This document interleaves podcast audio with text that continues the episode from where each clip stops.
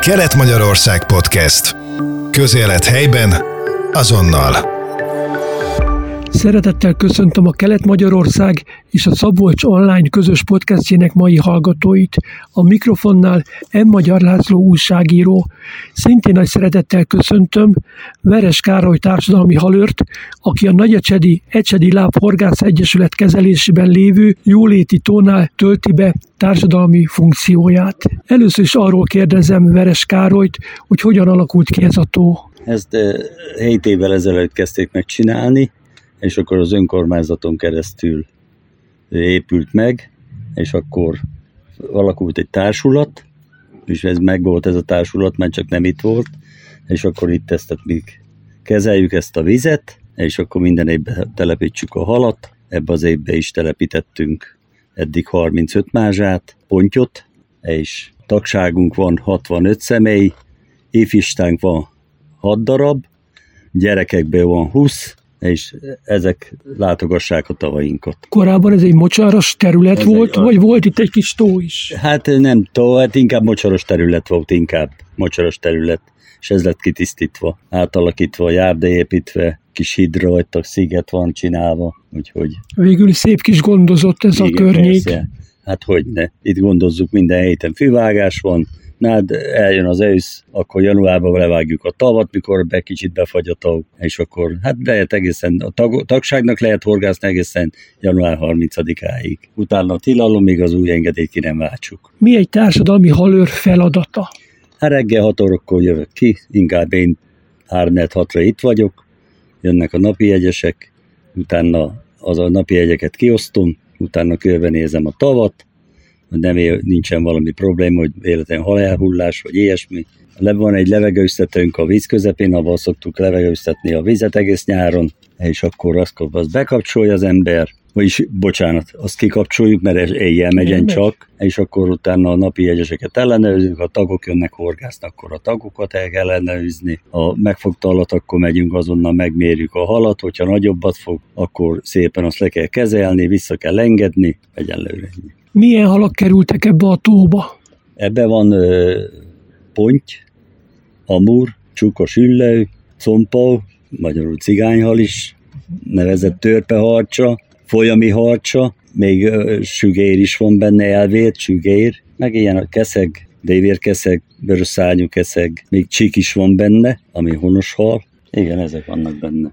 Mindenki fogott halat vissza kell engedni? Nem, a napi egyesek 4 kilót elvihetnek, ennek a napi díja 6000 forint, 4 kilóig vihetnek el, és akkor a tagságnak meg van szabva, hogy egy évben 40 kiló halat lehet elvinni, ebbe benne van kárász, csukos, üllő, ponty, amúr, egy héten 4 nemes halat vihet el, 10 kiló kárászt. Aki halőr, az szeret horgászni, vagy csak nézni szereti a horgászokat? Hát ez a baj, hogy nagyon is szeretünk horgászni, és már most be van adva tilalomban rá, hogy lehessen horgászni a halőrnek. Talán a napi jegyesek vannak, és akkor... De a szabadnaposok akkor lehet? Akkor bármikor, mert végül is nekünk a fizetésünk annyi, hogy egy tiszteletjegyet kaptunk, akik ezt végezzük. És ön hol szerette meg a horgászatot?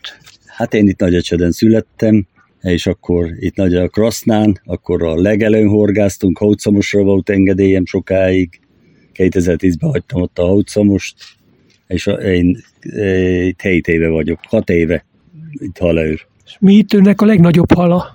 Nekem 6 kiló körüli, amúrba. Küzdött, nagyon nehéz volt megfogni? Nem. Hát az amúr az ficánkos, mert hogyha partot fele lát, akkor már menekül, de azon kívül meg lehet fogni. De már fogtak nagyobbakat is. Ezt akartam kérdezni, tudják, hogy itt mi a tó rekord, hogy esetleg mik a legnagyobb halak, amiket persze, fogtak, hogy visszaengedtek? Igen. A legnagyobb amurból mondjuk az 10 kilós, a pontyból az 9 kg 60 dekás volt, az a tavalyi rekord volt, de az idén is fogdostak már 6-7-8 kilósokat pontyból, de amurokat is fognak 8 kilósokat, 9 kilósokat. A város lakói szeretnek ide kijárni, vagy eljönnek esetleg messzebbről is a horgászok?